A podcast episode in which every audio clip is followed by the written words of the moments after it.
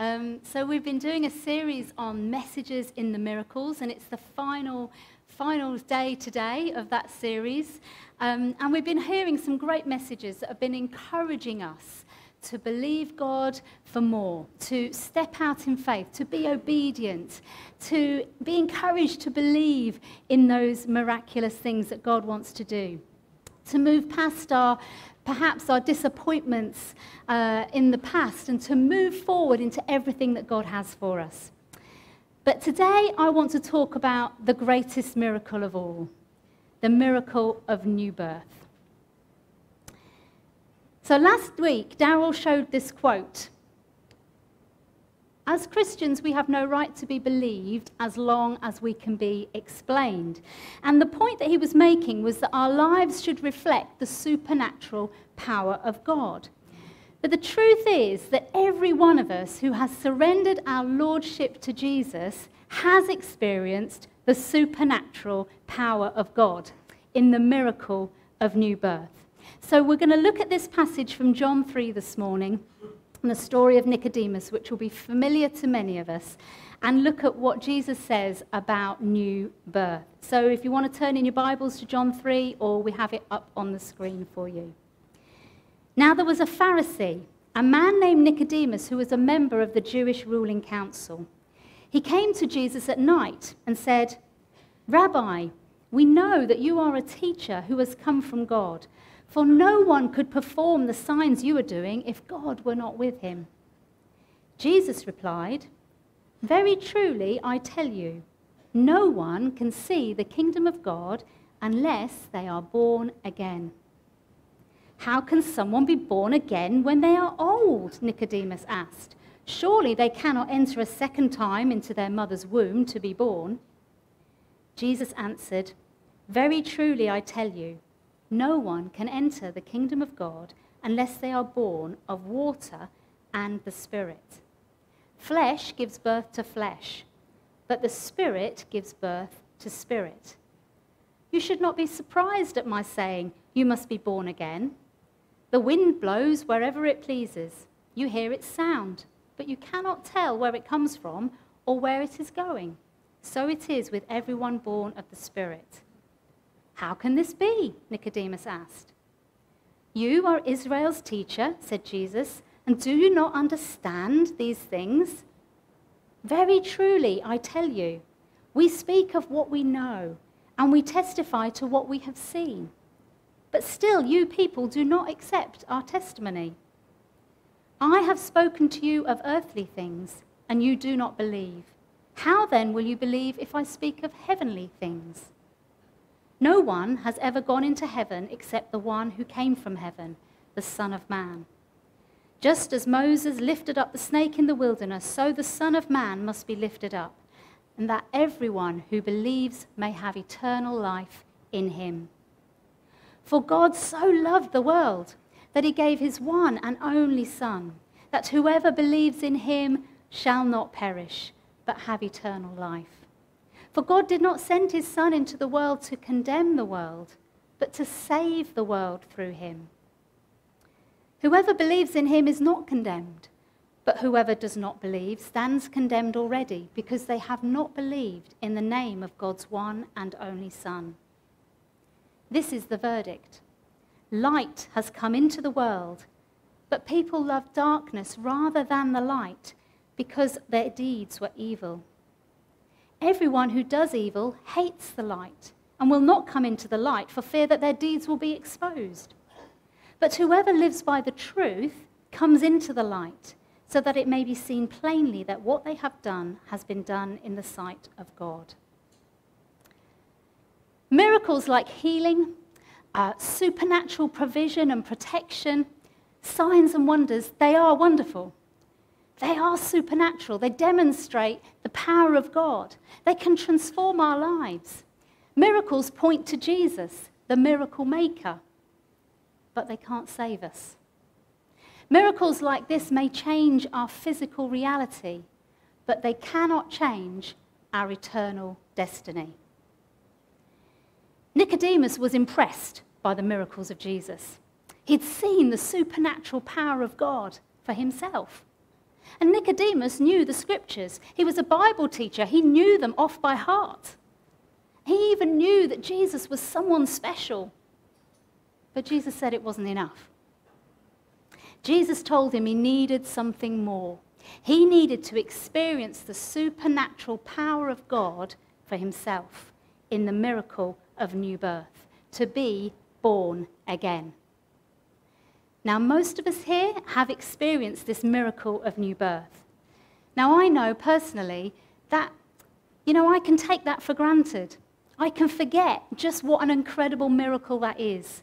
So, this morning, my prayer is that as we hear these truths again, it will stir a fresh sense of awe and excitement in our lives as we understand the miraculous thing that we've received and a fresh appreciation of this miracle. But I also pray that if you haven't experienced that miracle, this miracle of new birth, that today you will open your ears to hear, open your hearts to receive this incredible miracle yourself. So, we're going to look at this passage and ask three questions about being born again. First of all, why? Why do we need to be born again? Secondly, how are we born again? And then finally, what happens when we are born again? So, first of all, why do we need to be born again? Jesus said in John 3, verse 3, Very truly I tell you, no one can see the kingdom of God unless they are born again. Now, you could say that Nicodemus had seen the kingdom of God because he'd witnessed lots of ama- amazing things that Jesus had done. He'd witnessed those miracles, he'd heard Jesus' teaching, he'd met Jesus himself. But when Jesus said no one can see the kingdom of God, the word used for see there is more than just observe. It's actually to experience, to know. And just to make sure we understand, he then goes on in verse 5 to say, No one can enter the kingdom of God unless they are born of water and the Spirit. Jesus is really clear here, hanging around with Jesus, seeing what he's doing in other people's lives, even enjoying listening to him, is not enough. We cannot enter the kingdom of God unless we experience the miracle of new birth. But what is the kingdom of God? Why do we need to be born again to enter it? Well, I think it's important that we take a few minutes just to look at what the kingdom of God is all about, because that will help us, hopefully, to understand that question. So, thinking about a kingdom, a good definition of, king, of a kingdom is a governing influence of a king over his territory, impacting it with his personal will, purpose, and intent, producing a culture, values, morals, and lifestyle that reflect the king's desires and nature for his citizens. Now, obviously, we don't have much experience of this kind of a kingdom. We live in a democracy. So we don't really have that experience of living in a place where the king has absolute rule. But in Bible times, they would have completely understood what a kingdom was all about. Now, when we look through the Gospels, we see that Jesus constantly talks about the kingdom of God, the kingdom of heaven. It was central to his teaching. You see, Jesus didn't come to bring a new religion, a new way of doing things. He came to proclaim a kingdom. Now, in order to understand the significance of the kingdom of God, we need to go right back to the beginning. So, when God created man, when he created Adam and Eve, his plan for mankind was to extend his heavenly kingdom to earth. That his government would be represented on earth. His culture, his values, his purpose, his morals would be extended in the earth. That God's heavenly rule would come through man to the earth. But we know what happened, don't we? Man messed up and woman. Men failed, mankind failed, and in effect declared independence from the kingdom of God. And since then, we have been living under the rule of another kingdom. Colossians 1, verse 12 to 14 says, And giving joyful thanks to the Father who has qualified you to share in the inheritance of his holy people in the kingdom of light. For he has rescued us from the dominion of darkness and brought us into the kingdom of the Son he loves, in whom we have redemption, the forgiveness of sins. God is good. We've been singing about the goodness of God today. God is good. His kingdom is a kingdom of light, health, joy, truth, life. But Satan rules the kingdom of darkness. His kingdom is a kingdom of disease, destruction, deception, pain, sickness, sorrow, death. Jesus demonstrated the kingdom of God in reality on the earth when he was living amongst the people by defeating the powers of darkness, sin, and death, sickness, while he was on the earth. But the completeness of his rule will only come when he returns and Satan's influence is completely de- destroyed once and for all. Because Jesus is coming back again. And he will claim his throne. And then the kingdom of God will be revealed in full as Satan and his kingdom is destroyed. That's good news. In the meantime, we live in this place of bringing his kingdom to earth. Every person, every one of us here, is the citizen of a kingdom. Either the kingdom of darkness or the kingdom of light, the kingdom of Satan or the kingdom of God. Now, in a natural sense, we become a member of a, of a country, a citizen of a country, by being born into that country. And as Andy mentioned earlier, we have people here from all over the world. And you're very welcome. And every one of us, when we are born, we are born into the kingdom of darkness because of what happened with mankind turning their back on God all that time again. And we only need to look around us, don't we, to see the influence of the kingdom of darkness in the world. And in that kingdom, we are captive to sin. We are unable to know God we are guilty and separated from Jesus for all eternity. Ephesians 2, verse 1 to 3 says, As for you, you were dead in your transgressions and sins, in which you used to live when you followed the ways of this world and of the ruler of the kingdom of the air, the Spirit who is now at work in those who are disobedient. All of us also lived among them at one time, gratifying the cravings of our flesh and following its desires and thoughts. Like the rest, we were by nature deserving of wrath. We all deserve judgment because of our sin. Without Jesus, we are dead in our sins. We can't resist the ruler of the kingdom of darkness. We have no power to do that. However hard we try, and we can try really hard, we don't have the power to resist him when we're living in the kingdom of darkness. But the good news is there is a way out of this kingdom. There's a way out of the kingdom of darkness. There is a way we can be set free from the ruler of the kingdom of darkness. There is a way we can be forgiven, cleansed, made right with God. And this way is by becoming a citizen of the kingdom of God. And the only way we can do that is by being born again into his kingdom. Am I making any sense so far? Good. so when we, were, when we are born again, we are rescued from Satan's kingdom and we have a new kingdom. We are transplanted from the kingdom of darkness into the kingdom of light. We have a new king, a new destiny, a new family, a new position, a new power, a new authority we have transferred our allegiance and we get to enjoy the benefits of this kingdom, of this new citizenship. Now, we can't have a partial birth. We can't be partially born again. This is not about us trying to change our ways, working really hard at, at being better.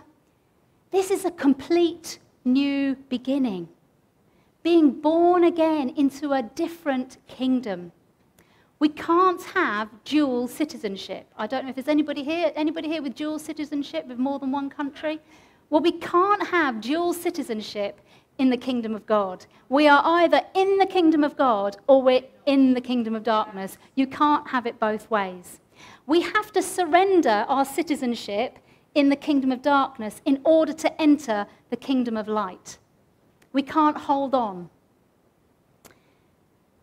And then we can bring the kingdom of God to the world around us. If we go back to the definition of a kingdom, the governing influence of a king over his territory, impacting it with his personal will, purpose, and intent, producing a culture, values, morals, and lifestyle that reflect the king's desires and nature for his citizens. This is our role. As citizens of this kingdom, we bring the influence of the king into our world by living out his will, his purpose, is his intent, by living out the culture and values of the kingdom. And we pray, Your kingdom come on earth as it is in heaven. So, why do we need to be born again? We need to be born again to enter the kingdom of God. Secondly, how are we born again?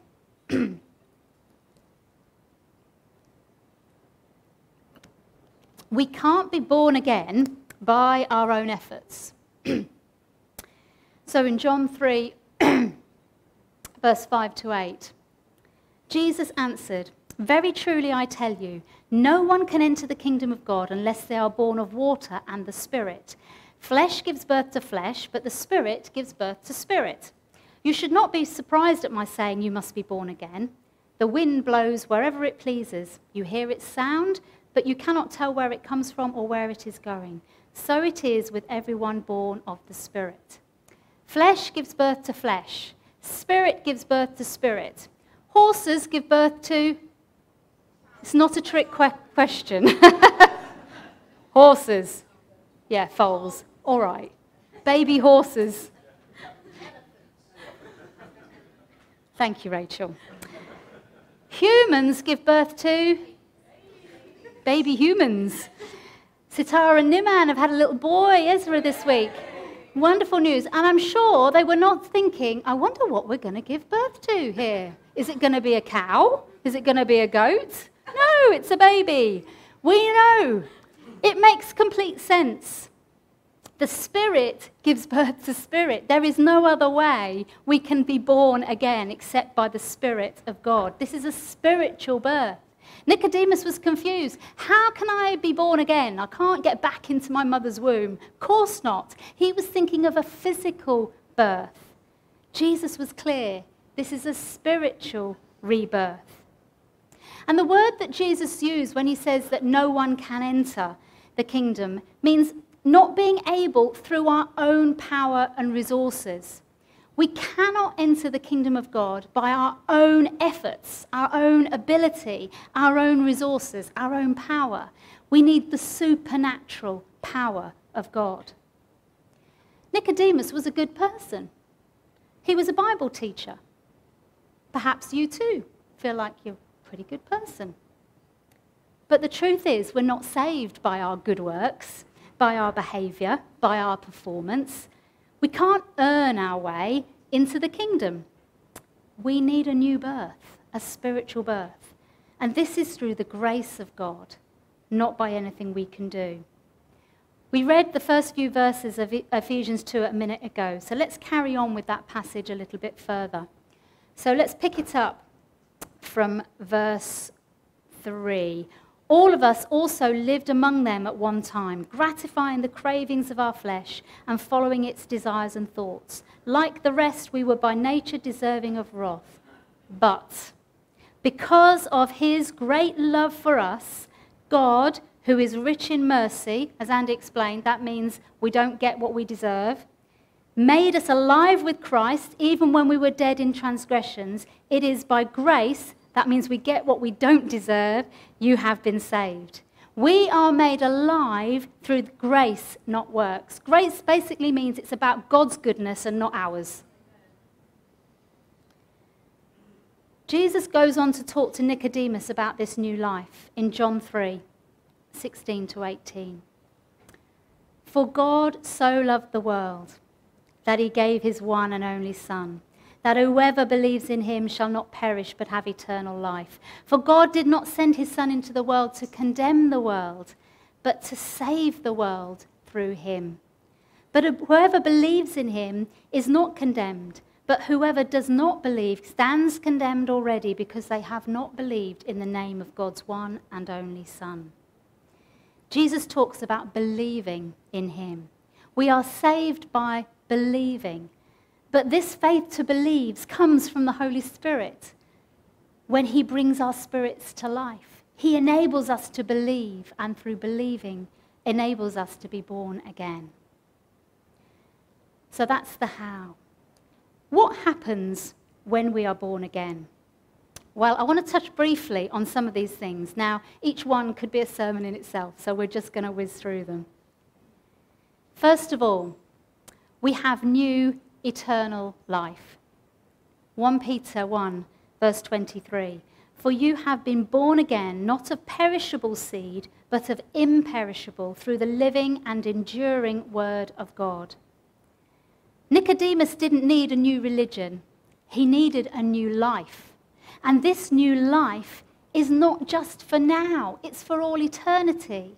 We are born into an eternal kingdom, an eternal family, an eternal life. This new life is imperishable, it's never going to perish. It's not going to die. It's going to go on forever. Of course, our physical life will die, but our new spiritual life will go on forever in the kingdom of heaven forever. Secondly, we become a child of God. John 1 12 to 13 says, To all who did receive him, to those who believed in his name, he gave the right to become children of God. Children born not of natural descent, nor of human decision or a husband's will, but born of God. We are born of God into a new family. We have a heavenly Father. We are a child of God. That's quite an incredible thing, isn't it? To be a child of God. Thirdly, we have a new love for God and others. So John 3:16, the um, most famous verse in the Bible, talks about God's love. He, the, God's love being the motivating force in our new birth. Now, when we think about natural birth, you know, God's intention was that man, He created man and woman. His intention was that they would marry, that they would produce children within the, in the confines of that marriage, in that safe place, in that environment of love. And His intention for us is the same that we would be born into love, that relationship of love. That is His intention for our spiritual birth. He loves us. His nature is love. God is love. The motivating force behind Jesus' death on the cross was his love for us. We are born again into love because of love, his choice to love us. And receiving his love enables us to give love both to him and to others. So 1 John 4, verse 7 says, Let us love one another, for love is from God, and whoever loves has been born of God and knows God. And 5 verse 1 says, Everyone who believes that Jesus Christ is born of God, and everyone who loves the Father loves his child as well. So we are given the capacity to love because of the love we receive from God. Next, something else that happens when we're born again. We don't want to sin. Unfortunately, being born again doesn't suddenly make us perfect. Any perfect people in the room this morning? No one's got their hand up. it would be lovely, wouldn't it, if we were perfect, but unfortunately we're not. But it does change our attitude to sin. So 1 John 3, verse 9 says, No one born of God makes a practice of sinning for God's seed abides in him, and he cannot keep on sinning because he has been born of God. And 1 John 5:18 says, "We know that everyone who has been born of God does not keep on sinning, but he, that is Jesus, who was born of God, protects him, and the evil one does not touch him." Being born again doesn't mean we never sin, but it means we lose the desire to sin. We, we also gain the ability to resist sin. And as God works in us through his Holy Spirit, we become aware, more aware of sin in our lives. And we start to get a distaste for sin, for things that perhaps we did before that seemed okay, don't seem okay anymore. And when we learn that perhaps something that we're doing is not right, we want to change. That's what God does.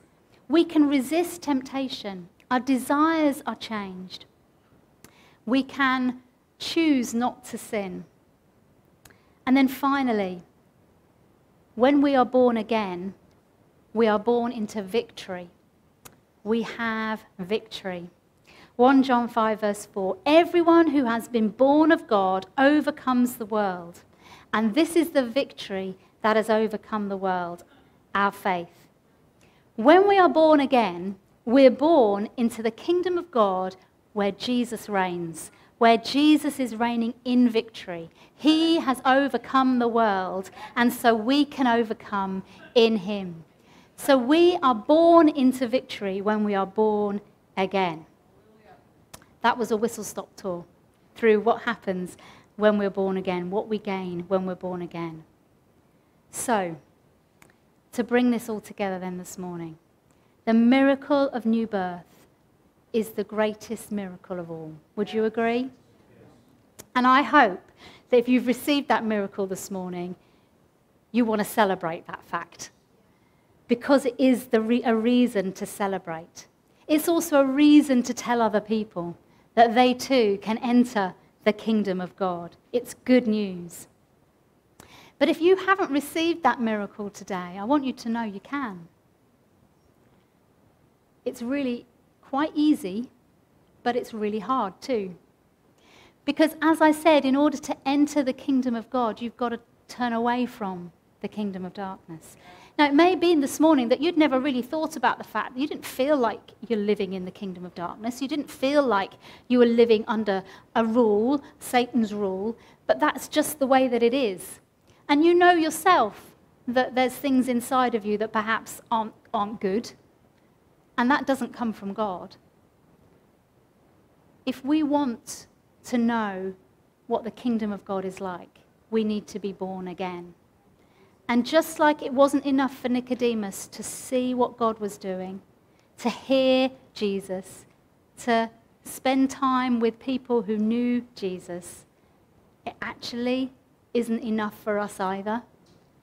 You know, if you're here this morning and you come along to church, you may enjoy the worship, you may sing along with the songs, you may enjoy listening to messages, but if you've never been born again, then you are not in the kingdom of God. I'm sorry, but it's that clear. And God wants you to become part of his kingdom, to be born again into his family, into his kingdom. That's his heart's desire for you this morning. So if you haven't been born again, you can.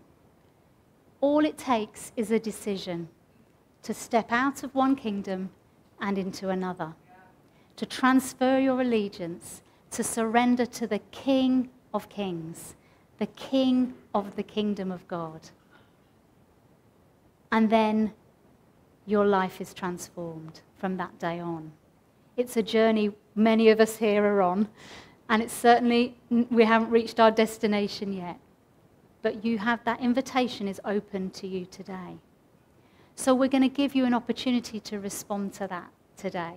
So I'd like to ask Andy and the band if they'd come back up. As we sing our final song today, if you want to respond and be born again into the kingdom of God, really love you to be really brave and to come forward so that we can pray for you. Now, that might seem like a really scary thing, but let me tell you, Jesus will meet you.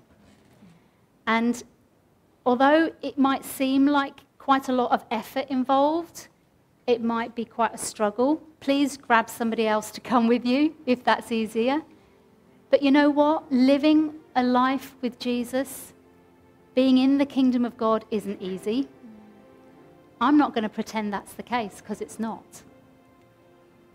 But it's a decision that we need to make if we want to be part of the kingdom of God for eternity. not just to receive salvation now, to be forgiven, to be cleansed, to have a relationship with Jesus and the Father, but for eternity, to know that we have security for eternity, to be eternally in the presence of Jesus. So, in one sense, I don't want to make it easy for you by just saying, you know, in your own way, do it and go away again, because this is a really important step. Really important. But it's not easy. We know that. So we're going to sing. And if you know that this is right for you, maybe it might be that you're even at that point where you think, I think it might be, but I'm not sure if I'm there yet. That's okay. It's part of the journey. And this step could be a step on that journey. And we can help you to take steps forward please come forward. And for the rest of us who already have experienced that miracle of new birth, let's celebrate. Let's rejoice in that miracle that we've received. Let's be ready to tell others. Let's be ready to share the good news and to celebrate all that we've received in being members of the kingdom of God by being born again. Amen.